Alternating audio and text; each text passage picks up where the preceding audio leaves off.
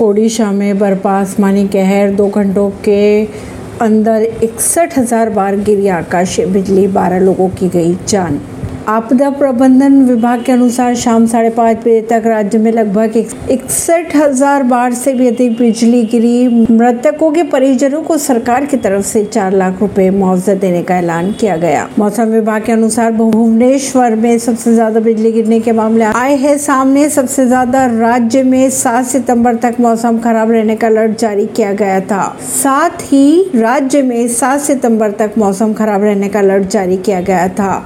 मौसम विभाग के अनुसार राज्य के अधिकांश जिलों में भारी बारिश की संभावना को लेकर येलो अलर्ट जारी कर दिया गया था। वहीं इसी हफ़्ते की अगर अंत तक की बात की जाए तो तेज बारिश की संभावनाएँ जताई गई थी। बंगाल की खाड़ी में सक्रिय चक्रवात की वजह से ओडिशा में भारी बारिश हो सकती है। परवीन सिंह, नई दिल्ली